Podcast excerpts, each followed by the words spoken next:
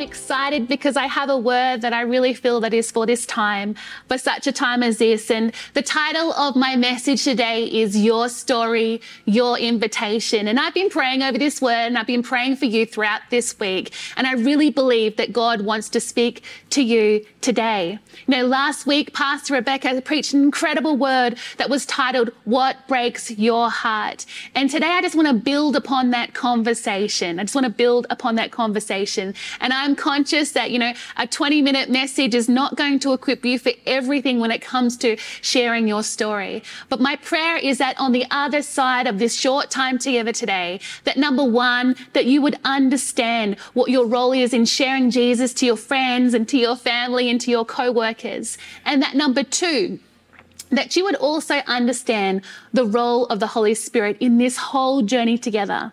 So as we continue today, I'd love you to get your notebooks out, get your Bible out, and we're going to be turning to Mark chapter 16, verse 15, where Jesus instructs his disciples and he says, go into all the world and preach the gospel to everyone. So go into all the world and preach the gospel to everyone.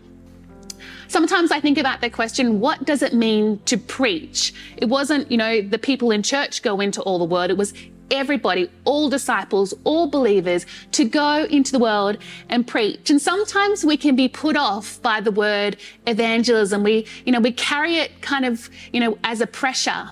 It can seem intimidating, even the word evangelism. And sometimes we categorize, I guess, our own personality types and those people who might fit better in that role and we and we put them into this mold of uh, that kingdom task of evangelism that we've all been assigned and we quietly kind of just leave it to them. Now i brought in this with me today. This is one of the old kind of tupperware shapes toys and the purpose of this toy, its purpose was for children to identify and to organize visual information. So they identify and they organize visual information. So what they learnt is that the triangle only can fit in the triangle. It cannot fit in any other part. And you might have another shape. So here's the cross. It only fits in the cross. It doesn't fit in any other space. And can I tell you that we still do that as adults? You know, we see other people's gifts, we see their talents, we see their personality types, that they might have this charismatic personality, and then we assign them to this task that God has given each one of us. We identify, just like kids do, we identify and we organize these visual facts. But I guess I want to challenge you today that not all of our thoughts are factual. You know, we've given, sometimes we even give ourselves, you know, a pass in this whole space because of the season that we're in, or because of um, we don't feel like we have enough time or enough margin, or we don't feel like we have enough knowledge. You know, we feel inadequate when it comes to the pressure of being able to communicate the mysteries of the Bible to somebody else. And sometimes we just simply undersell the stories that God has done in our lives. We don't tell those stories of who He is and His kindness and His character and all that He has done. You know, evangelism is simply, it is simple as this. It's just telling people about Jesus. It's just telling people about Jesus. It's sharing the good news and it's telling your story. I love how Peter explains it like this in Peter 1, uh, 1 Peter, sorry, in 1 Peter 1 verse 12, and he, and he talks about evangelism as is that it's not the act of evangelizing that we need to worry about or that we need to concern ourselves with, but it's the good news being communicated in the act. So it's not the delivery of it, it's just the good news stories that are communicated in the act of evangelism. It's your story, it's your life, it's your time, and it's your influence. I love how Pastor Andy Stanley says this Your influence is your opportunity to make the world a better place. And I love that. But I'm going to tweak it just a little bit for today. And I'm going to say it like this Your story, what Jesus has done and what he continues to do in your life. You know, that is your opportunity to share Jesus to a world that needs to be a better place. And not only does it need that, that it needs a savior, and that savior is Jesus Christ. You know, we all have that person in our lives.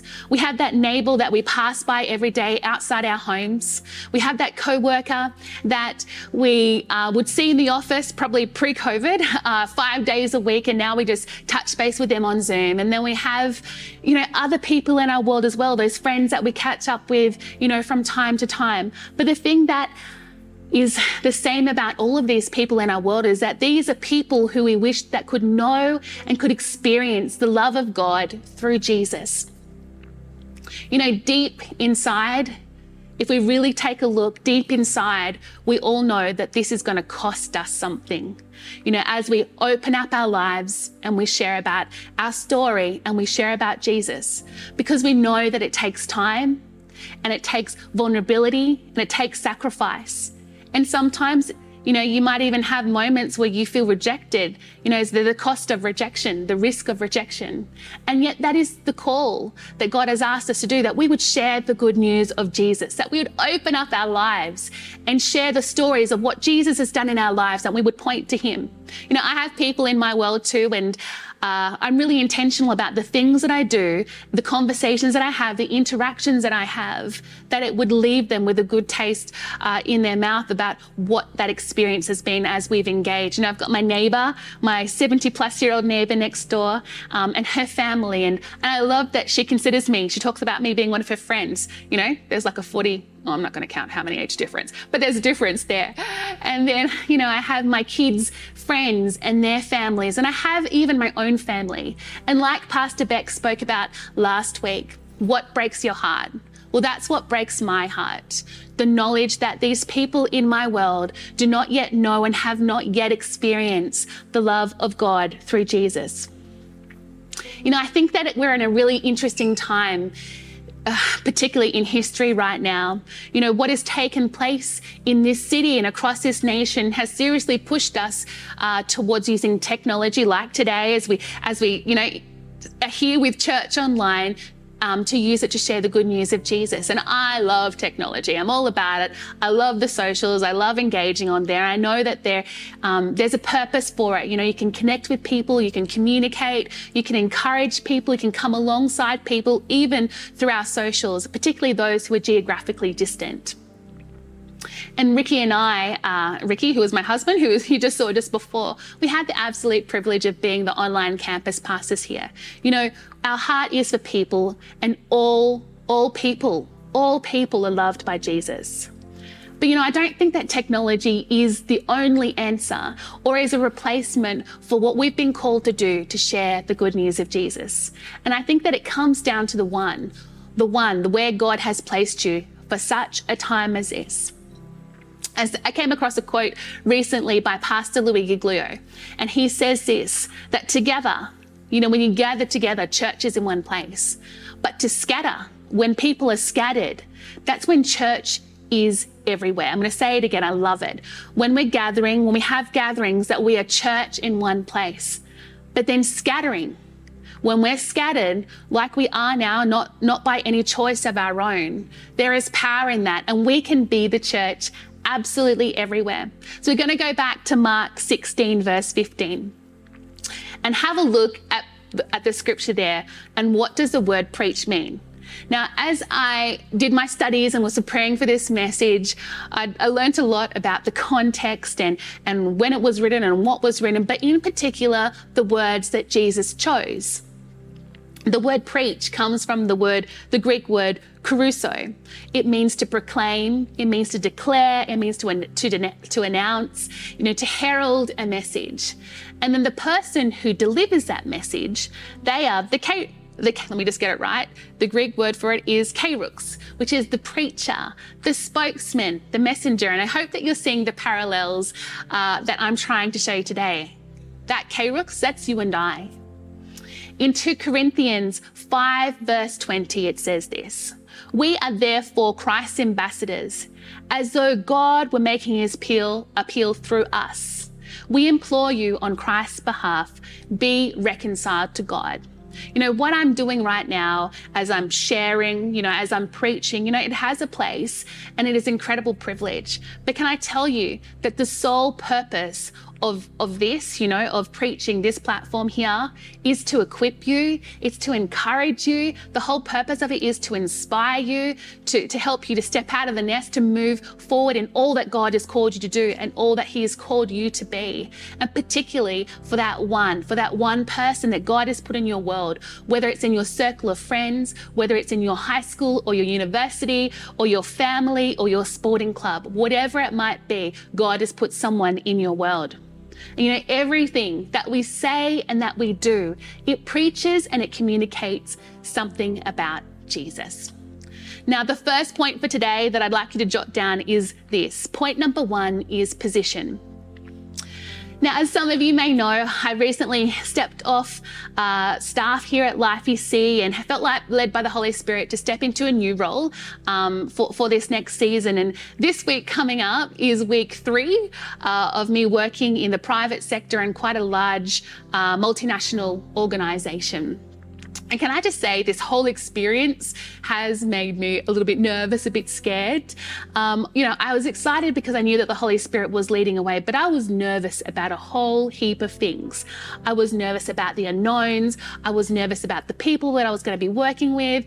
Um, I was nervous about uh, my capabilities. You know, I knew that what I would bring to the table and that what I would contribute to a team was going to represent Jesus.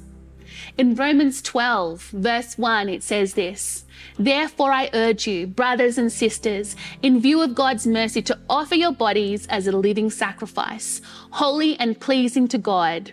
This is your true and proper worship. You know, God positions each one of us in different spaces and places for different seasons in order for us to connect, to influence, to reach and to have personal impact for those people in those different spaces. I'm going to say that one more time. God positions each one of us in spaces and places. So where we work, where we do life, where we are socialize, well, probably more socialized on Zoom these days, but the people that we engage in for different seasons. Sometimes you're in that in that space, and then other times he moves you to a different space. You know, I feel that's happened to me and the people that I get to to be around and influence. And he does that in order so that we can connect, in order so we can influence, in order so that we can reach, and in order so we can have a personal impact. We can share our story. We can personally engage and have those conversations to to make a difference in those people's lives in those different spaces. He positions us and He believes in us and He equips us. I love how in Ephesians 2 it says this For we are God's handiwork, created in Christ to do good works, which God has prepared for us in advance to do. And he already knows the stories that you have. He knows the testimonies that you have. He knows the challenges that you have personally walked through. And he knows that if they were shared, if you shared your stories, that it would impact and change the lives of someone else as you point to Jesus so that they too can know and experience the love of God. And I love how in Psalms 37, verse 23, it says this The Lord directs the steps of the godly, and he delights in every detail of their lives. He, he directs the steps of the godly. And I'm just going to put it out there today. Can I put it out that God is all about the coordinates when it comes to our relationships? He's all about those coordinates. You know, He leads us with our stories, with our testimonies, and with the challenges that we've walked through with Him. And then He puts us onto a path of someone else who needs to hear that story, who needs to be encouraged, who needs hope and life to be spoken into them. It's really cool what he's doing. He's the he's a God of coordinates. So we're going to get back to unpacking Mark 16. So in Mark 16, verse 15, it says this again Jesus instructed the believers go into all the world and preach the gospel to everyone. You know, the mission that Jesus gave the apostles sounded probably so crazy back then, probably like, you know, blew their mind, was beyond their comprehension, and probably, you know, maybe not so much today. You know, at the touch of a button on your phone, you can connect with anyone across the globe. And even yesterday, we were on a Zoom and we celebrated uh, the first birthday of one of our friends, Richie and Talfa, and, and uh, of their little girl, uh, baby, Lorena. And on this Zoom, people connected in from across the globe, from Canberra to Sydney to Queensland to New Zealand to California, and we're able to celebrate. You know, we have this technology now, but back then they didn't. Back then they didn't, and this was huge. It was seemingly impossible. But Jesus knew that there was power in those one on one relationships as people connected with one another and they shared the stories of what Jesus had done in their lives, and he knew that it would spread.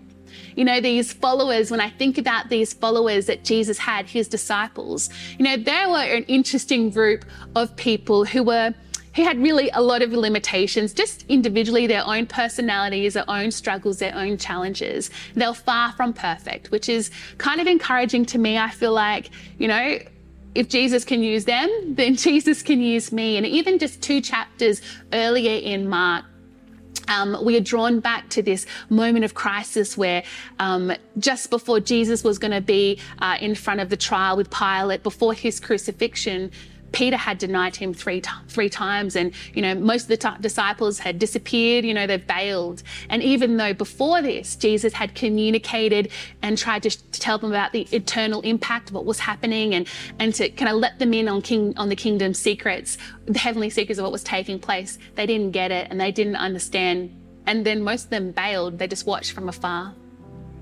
And yet, these are the same individuals that Jesus chose to fulfill his mission, his mission just to reconnect and to love on humanity again, to connect God and humanity. Jesus chose them and Jesus positioned them too. My point number two for today is presence. I love this quote from Gillian Cameron, and she says this We must receive from God first before we are sent by God. We must receive from God before we are sent by God. And I love this illustration as I had done on my research, um, just even on this one scripture around the word preach.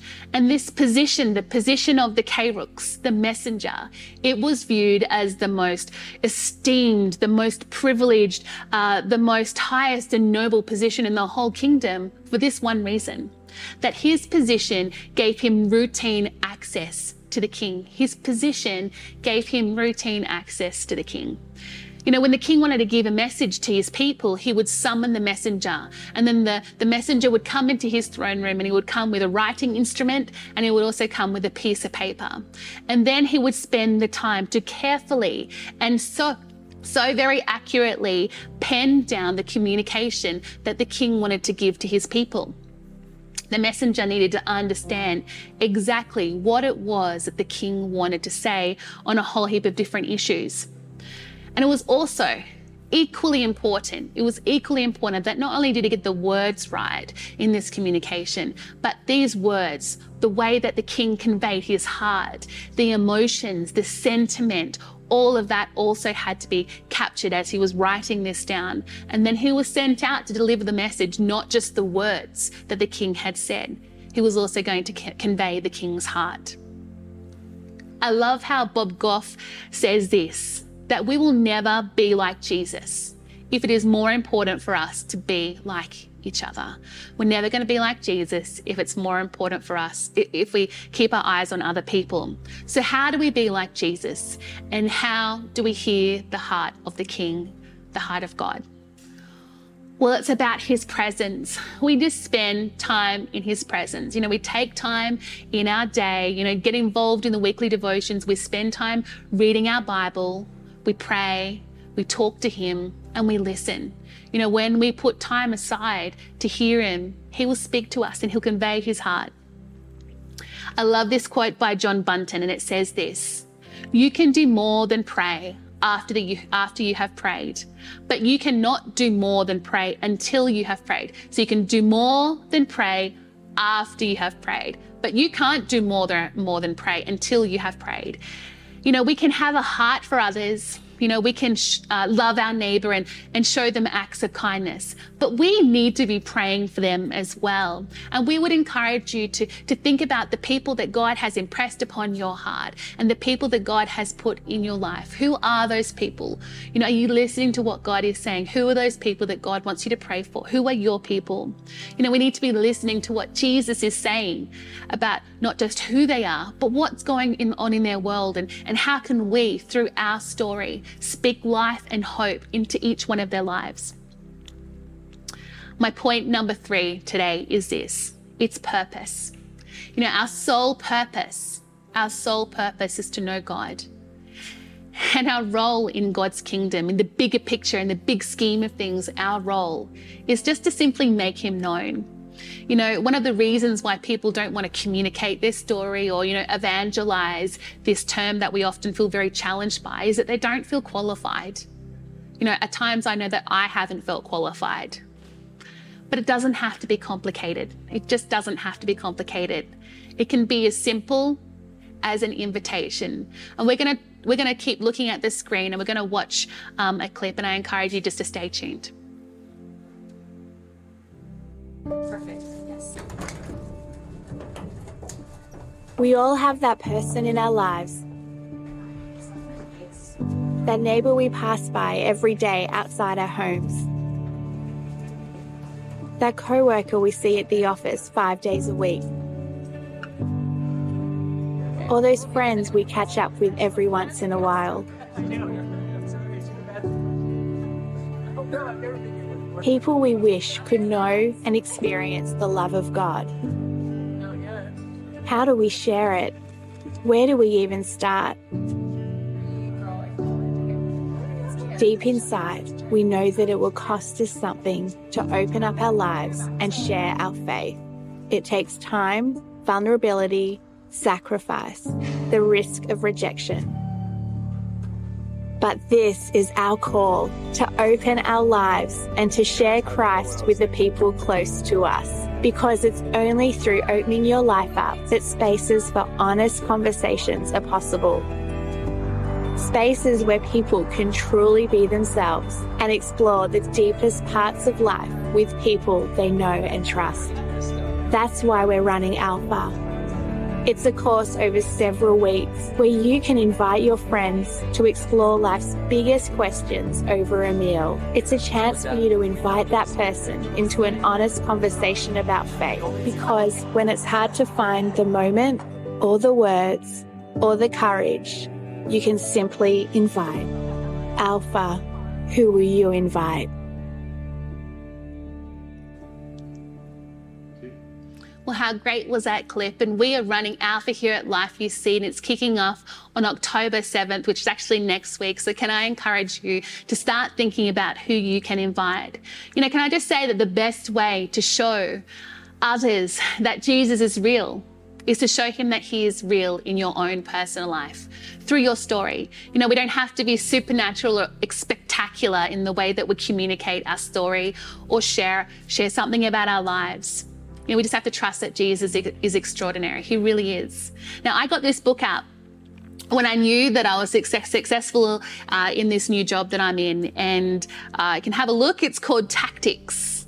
It's titled Tactics, and it says this a game plan for discussing your Christian convictions. Now, I was pretty stoked when I found this um, you know, in our cupboards. I found I'm like, oh, this is going to be great. And I would be ready for any conversations that would come my way in this new environment. And I'm going to equip myself uh, so that I'm going to get people thinking about Jesus if the conversation arises. And it sounded really good, yeah? And it sounded like I was prepared and that was being intentional. But then I realized this about myself that that's not really the way that I naturally share my story or how I share about the good news of Jesus. You know, for some people, the apologetics, they're so great. I know that Pastor Layton, he is phenomenal in that space, but not me. That's not really something that is me. You know, some people are so eloquent when they speak. And I know that I have a tendency when I'm put on the spot, or particularly if I'm asked a question, even if I've prepared, I just fumble my words. Even though I've prepared, even though I've put everything in, that's just what I do. I fumble my words. But I'm getting okay with that. And I am really encouraged by what Peter says uh, back as we as we remembered earlier on, that it's not the act of evangelizing, it's not the delivery, it's good news. It's what you share, it's the content, it's your story that has so much power. Paul says in 1 Corinthians 1:17, "For Christ did not send me to baptize, but to preach the gospel not with wisdom and eloquence, lest the cross of Christ be emptied of its power. You know, Paul, the apostle that we know from the Bible, you know, he was very eloquent and very well spoken, and he certainly had a lot of depth and a lot of wisdom when he presented the message of Jesus. You know, back in the day, uh, one of the values of that particular era was rhetoric. You know, speeches that were recognized for their brilliant use of words or, or the way to phrase things to wow an audience. Yet Paul didn't try to use his words to persuade people to come to faith in Jesus you know, just because of a dazzling wordplay. He didn't do any of that. And you know, this week, as a part of our weekly devotions, we're going to be zoning in on one aspect of Paul's ministry. Can I encourage you to do the devotion? It's called Build Relationships, Make Disciples. And you know, to Paul's friends, to his friends and to his families and to his co workers, he presented the gospel as clearly as possible. And he did it through this with his life, with his consistency, with his words, and with his example. Is that how he shared the good news of Jesus? And the message that he shared with them, he kept it simple for them. And what he did was he just compelled them with the facts and the stories and the eyewitnesses and the personal testimonies of what had taken place. The fact that Jesus died for them and that he wanted to pay for their, their sin and for his. This Jesus that that knew them, this Jesus that loved them, this Jesus had a plan and a purpose for their life. You know, this powerful message doesn't need to be and shouldn't require any dazzling of packaging to have an impact in someone in your world. It doesn't need all of that. And Jesus never said that spreading the gospel would be easy. It requires something from us, it costs us but it is going to be one of the greatest acts of compassion that you can show anybody in your world. You know, your story and your invitation is exactly what the world needs. You know, over the last past minutes, I've been encouraging you and, and hopefully inspiring you to share your story and to tell someone about what Jesus has done in your life. This Jesus that knows you, this Jesus that loves you, this Jesus that really does have a plan and a purpose for your life.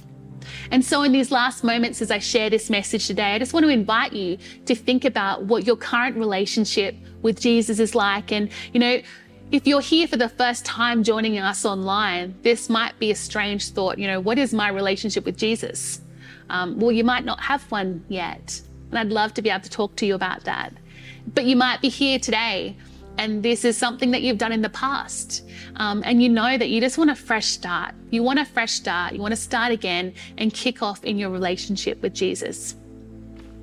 One of the most amazing things that I love about my relationship with Jesus is that He is a God of fresh starts and new beginnings. He really is. And He is here because He wants to have a real and a tangible relationship with you. And there is nothing that you can do to separate you from the love of God. He loves you and He knows you no matter where you're joining in from today. It doesn't matter if you're with a room of people or you're sitting there by yourself. He knows you and He loves you. He does. He loves you. You know, trust me, I thought I've tested all the extents of God's love um, over my time. You know, all my mistakes and all my wrong choices, my lack of judgment, sometimes my willingness to choose to sin um, and do the wrong thing. You know, my flaws and my pain, my faults and the questions that I have. Um, I constantly am bringing them to God. But then there's my desire for new beginnings, my desire to maintain that relationship with Him. You know, my heart to take some steps forward, knowing that I probably will take some steps back, but He is with me every single step of the way. I love that. He is with me every part of the way. You know, that's just part of my story. It's not a journey that was straight. It's a journey that has its ups and downs. And yet, every single step, I walk with my friend and my Savior, Jesus Christ. And maybe another time I can share a little bit more about the story. There's so many times where things have gone wrong or I've done the wrong thing, and yet my Savior, my Jesus, brought me back on the path and He brought freedom and He brought healing in my life.